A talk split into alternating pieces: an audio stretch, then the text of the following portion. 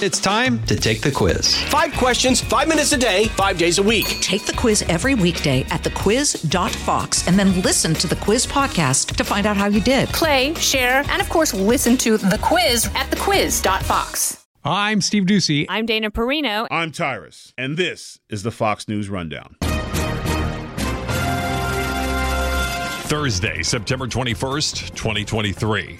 I'm John Saucier. Climate change has been a major topic of conversation at the United Nations General Assembly in New York this week. World leaders making pledges with one another to cut emissions over the next decade plus, but in a sign that the green push might be falling out of political favor, the Prime Minister of Great Britain is pushing back some of the country's plans when it comes to emission standards. This is Britain is very climate conscious, but might politics be a factor in this decision? This, of course, comes as a big shock and a big change for consumers who potentially were looking at buying a new vehicle in the next several years. And it's also quite a big change to the car industry. This is the Fox News Rundown, Evening Edition. From the Fox News Podcasts Network. Stay on top of the latest news and information from Fox News. Listen and download the Fox News Hourly Update on your time. The trending stories you need anytime you want it. Listen and download now by going to foxnewspodcasts.com. British Prime Minister Rishi Sunak making a very bold move by changing around some of his country's climate goals. He says he doesn't want to harm the middle class with more wallet draining policies and drastic changes.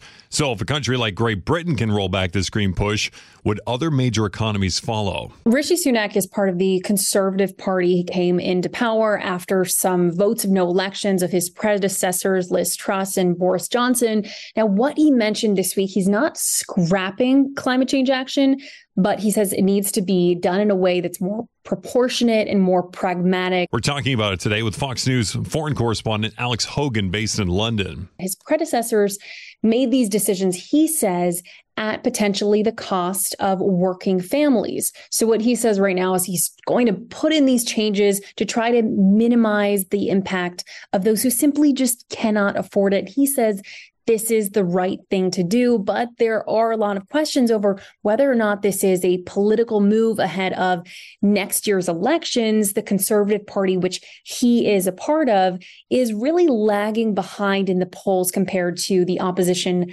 Labour Party. And there's been a major cost of living crisis in the UK. So, one of the main issues that residents are focused on is how to bring down the average costs, costs of of paying for electricity, for gas in their home, for paying those those prices uh, when they're at the gas tank or if they're at the grocery store, and all of these issues really weighing on their finances. And Rishi Sunak is basically rolling the dice because climate concerns is very important across the board when we're looking at both parties as well as the general public here in the UK. So, scrapping some of these pledges to try to win over voters to help them save some money in the short term really could backfire or it could win him some support.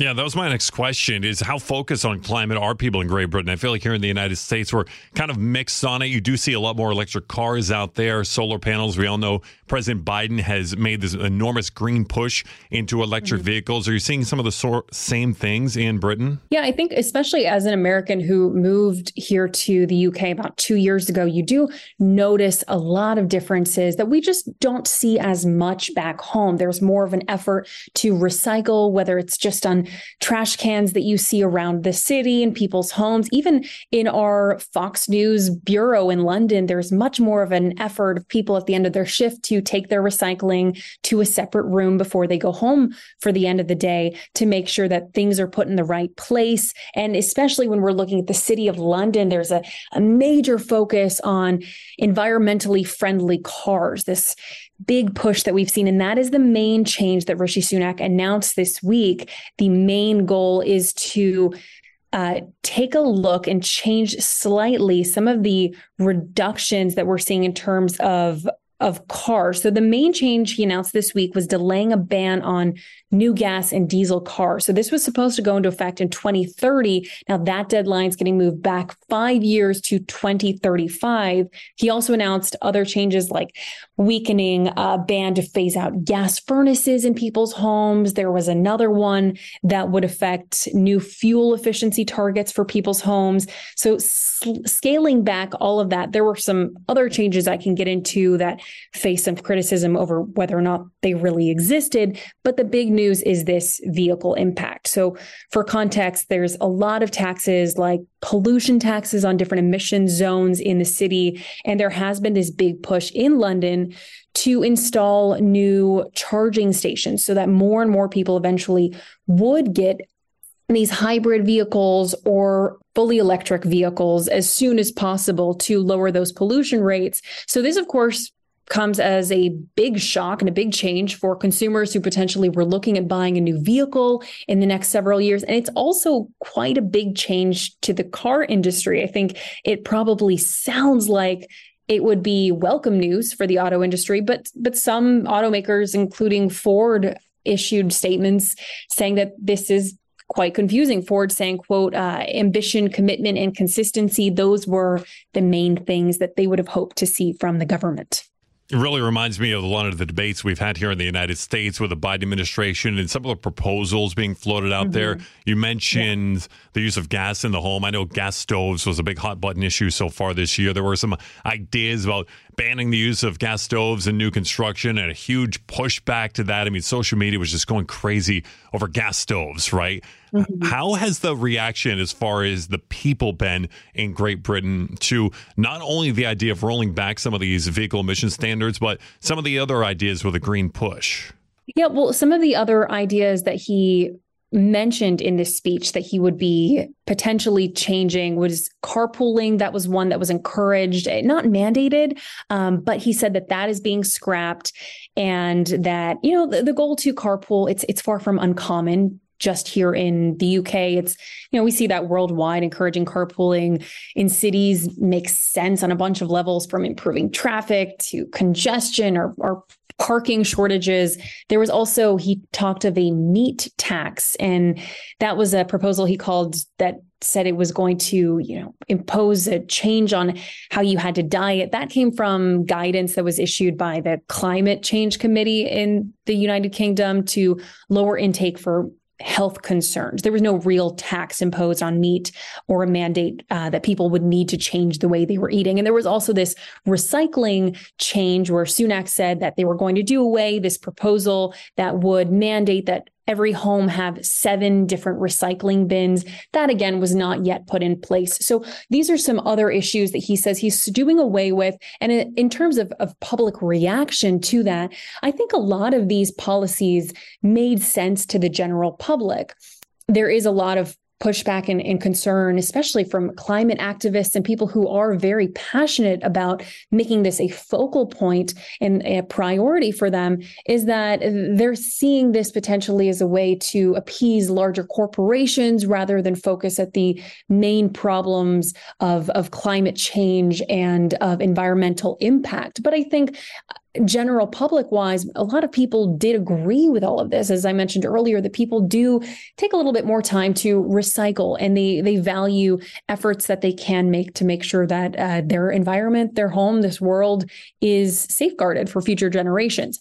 But in terms of, of these these step backs, climate activists are really fired up about this, saying that this is uh, completely a step in the wrong direction, especially two years after the UK hosted hosted the World Climate Conference, promising to be a leader in so many fronts. And British Prime Minister Rishi Sunak said that, look, we're not going to stop being a leader, but we simply have to take a little bit of a, a reassessment of how far we're going and the cost the financially that it's having on some of, of our residents who simply cannot afford it. Going a little less green Great Britain taking a step back on promised climate action by pausing a ban on new gas and diesel cars. The Prime Minister says he doesn't want the middle class to bear the burden of lofty climate goals. All this is he didn't show up to the UN General Assembly in New York this week. Who better to discuss all of this than our reporter in London, Fox's Alex Hogan? Ahead, we'll talk about how these bold moves by Prime Minister, who is trying to keep his job, lower costs for consumers, and keep climate change at bay. Much more coming your way next. Alex here in New York, specifically Midtown Manhattan, where I am right now. The traffic, as you talked about earlier in London, has been so crazy, absolutely gridlocked. And anytime that happens, it's kind of an indicator that something's going on over the United Nations. This week, obviously, the United Nations General Assembly, the big, big event. We heard from President Biden, who addressed the General Assembly. Uh, Volodymyr Zelensky of Ukraine, he was in town addressing the General Assembly as well. But notably missing was the man who we were just talking about, Rishi Sunak, the Prime Minister of Great Britain. Pretty simple question for you.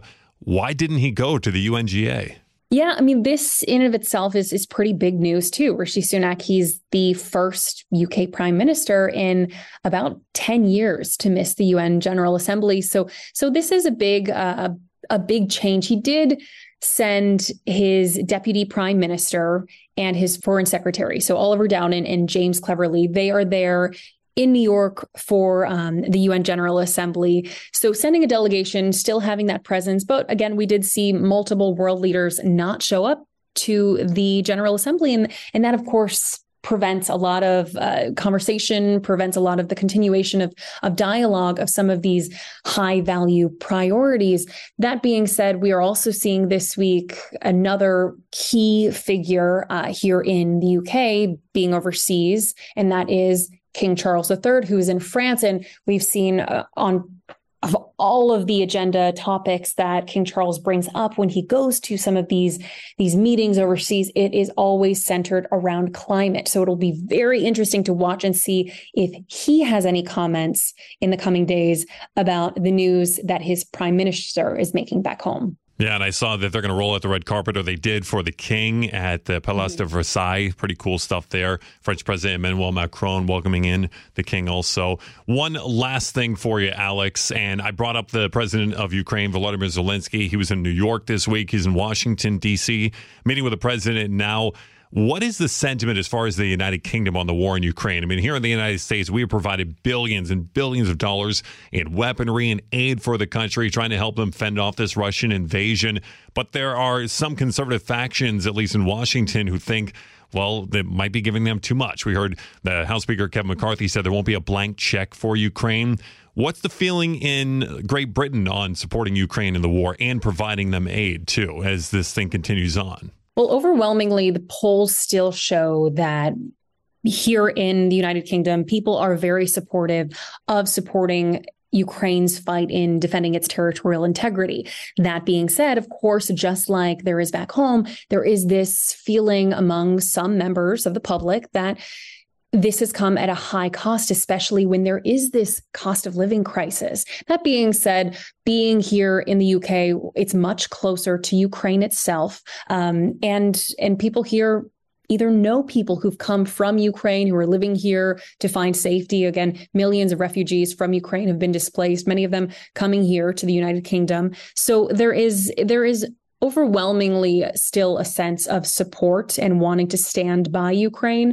We'll continue to see what these conversations come out to between Zelensky and other world leaders. Uh, but still, uh, most people still have that sense of, of standing by, not wanting to ever, ever see what we are seeing taking place another war breaking out on European soil and wanting to safeguard as many people as possible and prevent this war from spilling out onto other European soil an American journalist in London. Fox's Alex Hogan. Alex, always great to have the podcast. Thank you for being with us on the Fox News Rundown Evening Edition. John, thanks so much.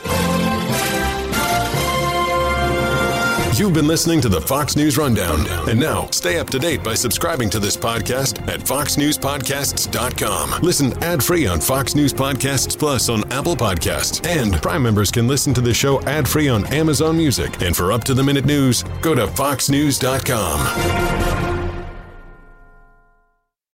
Guy Benson. Join me weekdays at 3 p.m. Eastern as we break down the biggest stories of the day with some of the biggest newsmakers and guests. Listen live on the Fox News app or get the free podcast at GuyBensonShow.com.